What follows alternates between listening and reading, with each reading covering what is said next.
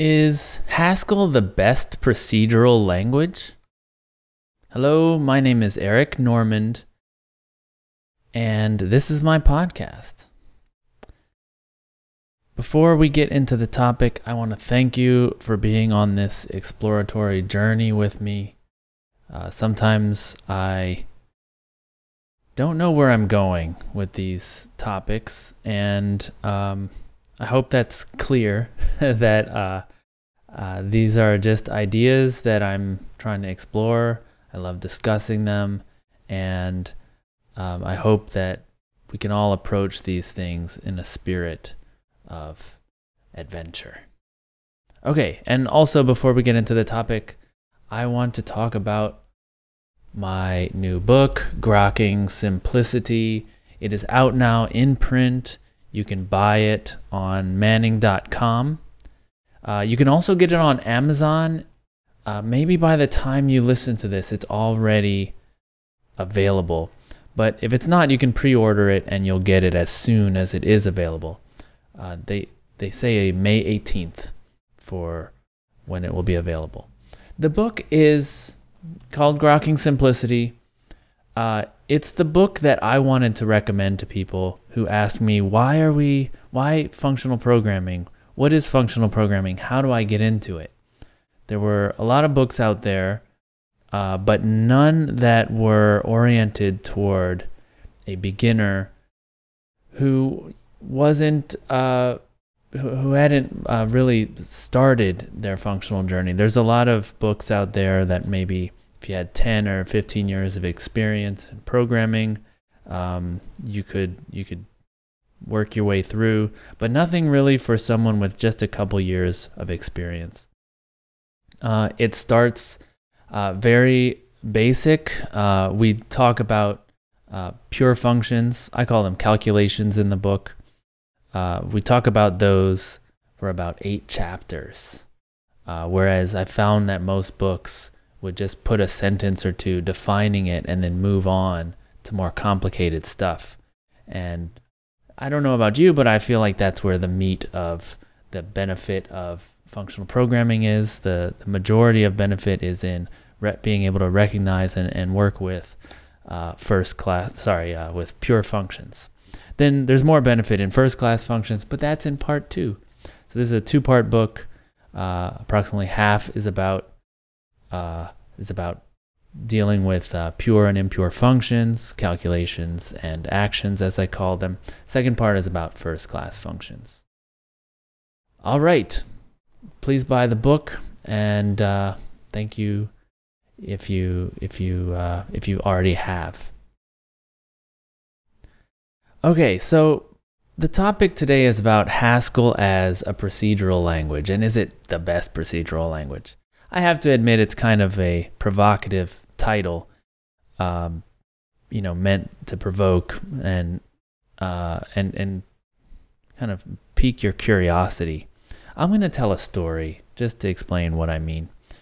So I worked in Haskell for about 3 years, and at a company, and one day the CTO was fretting that the software was getting so big, like just number of lines of code, and he was wondering, like, what's going on? Like, is our problem domain that complicated that it requires so much code? Is it that complex?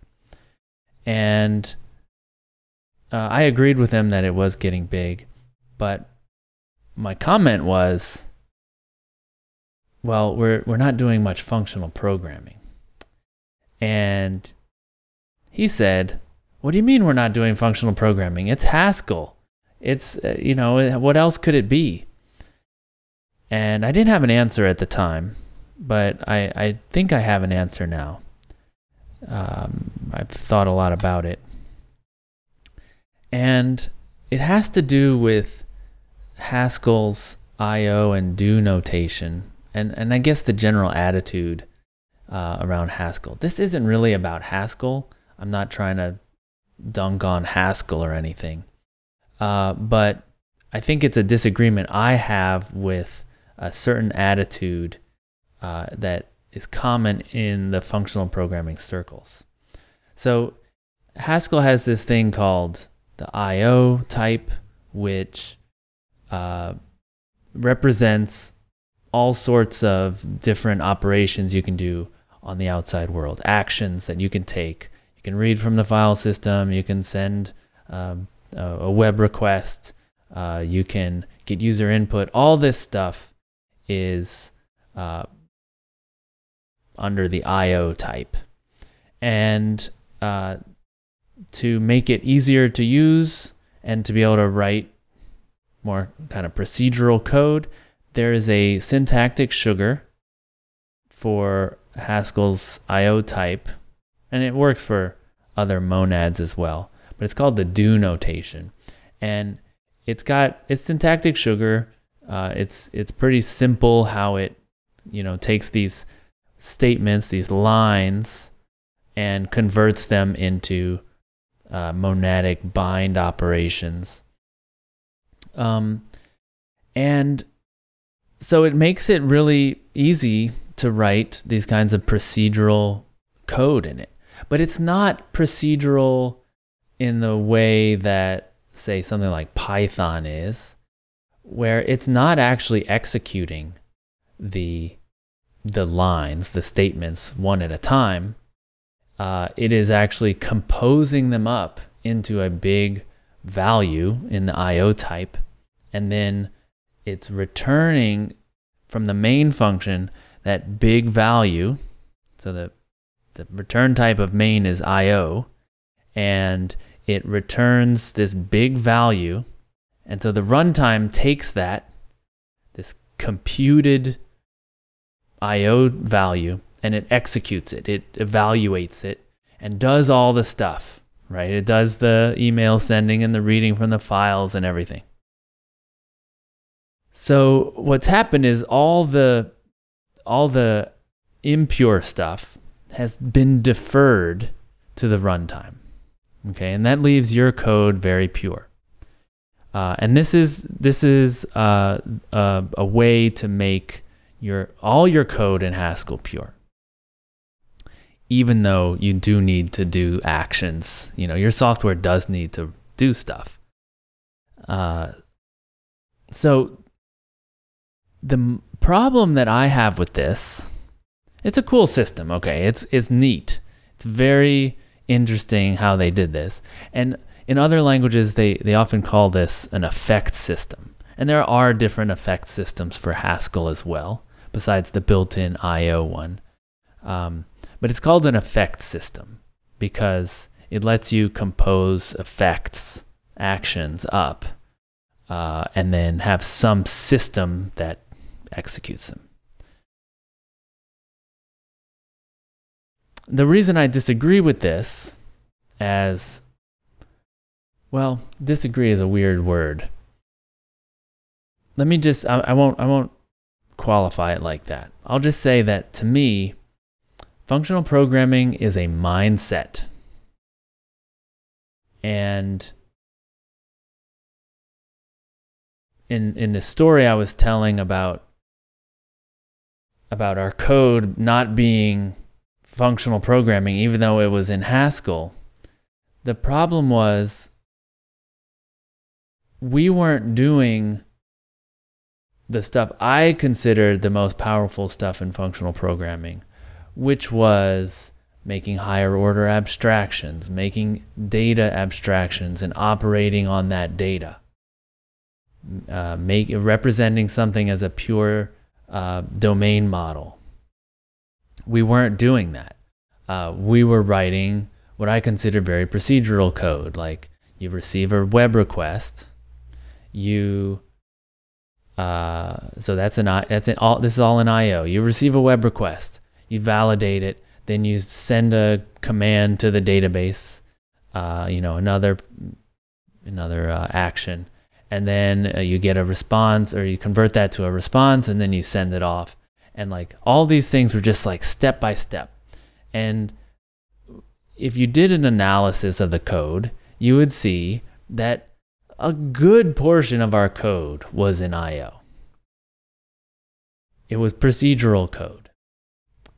And what I thought we should be doing, if we were going to go to more FP, is building, you know, you need the IO, fine, right? That's normal.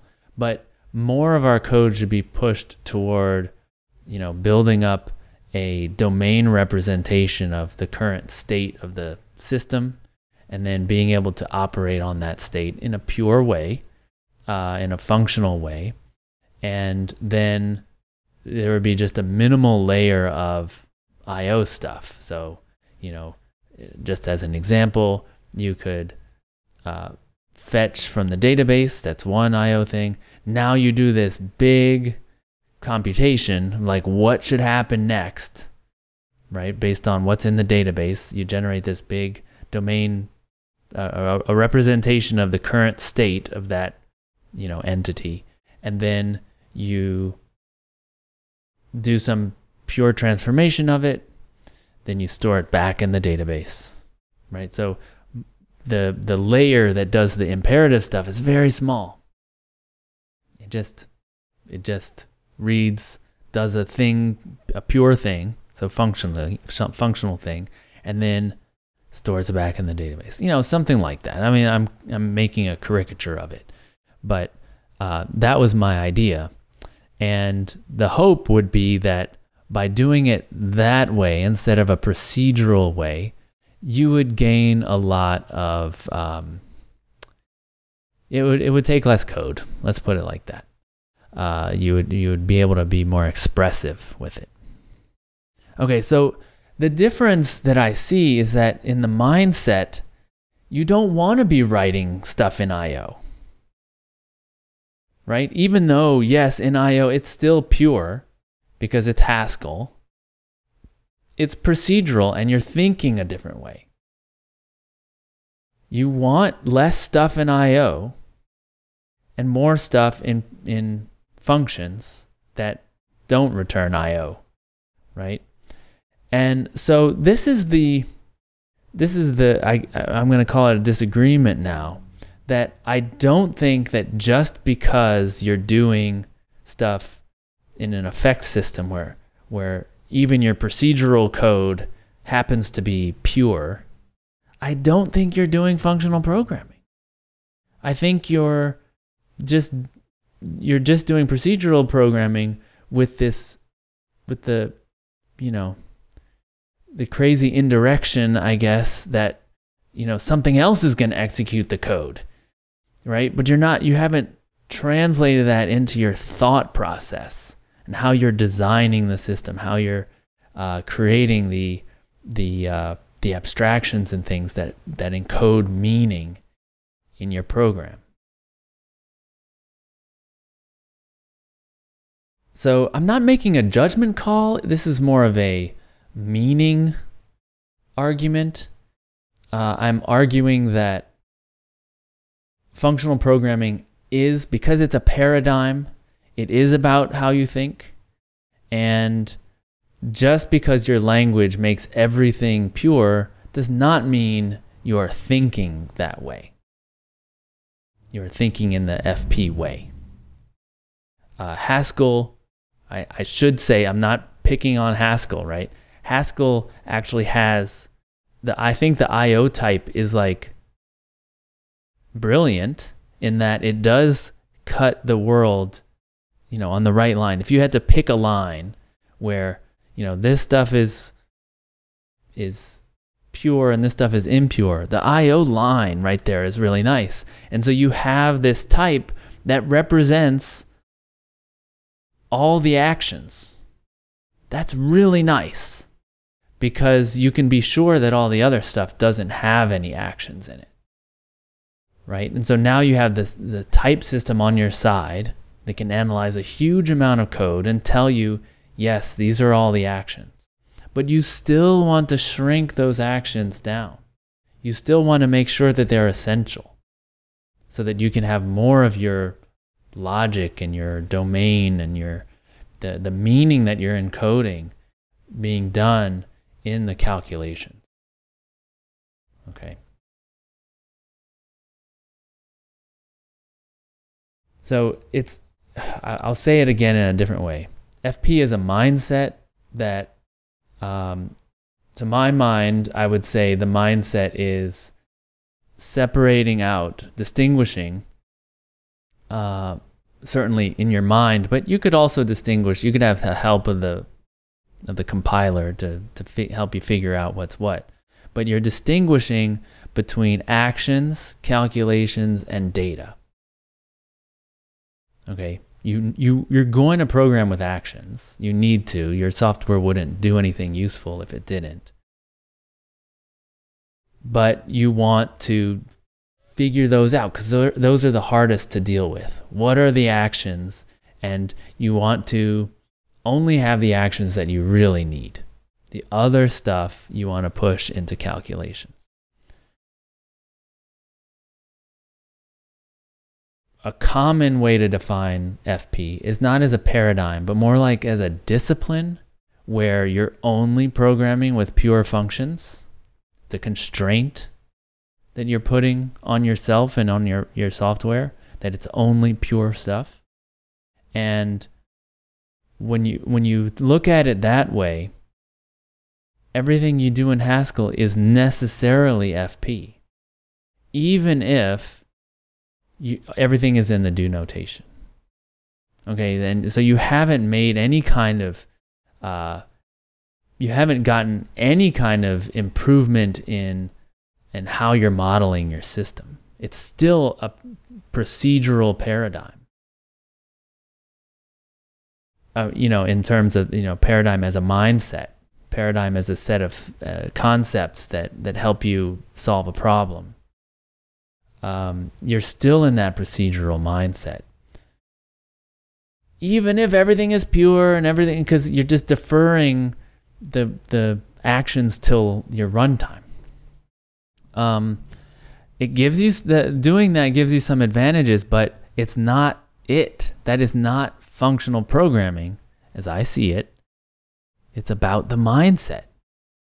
It's about creating these higher order abstractions that the pure functions allow you to do.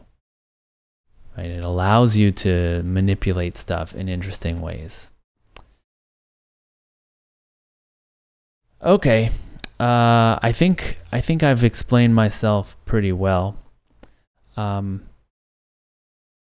Really, this is it's an argument about meaning.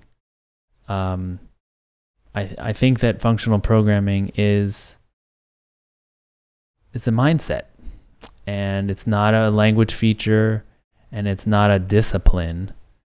Although the discipline can help, it is about this distinction. This distinction is a distinction that this actions, calculations, and data, the distinction between those three things. It's a distinction that other paradigms don't make, which is good evidence that that it is, essential to functional programming. And then another thing is, if you asked a functional programmer, if you ask them what's the definition of functional programming, they probably won't say that. But if you ask them, is it important to functional programming to be able to distinguish between actions, calculations, and data? They will say, yes, it is important. It is vital. It is essential. You couldn't do it without, you couldn't do FP without that. So and you can try that yourself. I've done that. I've gone and asked them just to confirm that. And I've never had someone say, no, that's not important. And so to me, if it distinguishes us from, it's a distinction that we make, functional programmers make, that other paradigms don't make, right? And everyone who practices functional programming agrees that it's essential. To me, that's like, yeah, that's the definition then. That's what distinguishes us, and you can't separate it from it. So it seems like a definition to me. Okay. I want to thank you again for being on this journey with me. I'm exploring these ideas, and I'm often just talking out loud. So my name is Eric Normand. This has been A Thought on Functional Programming. Thank you very much. And as always, rock on.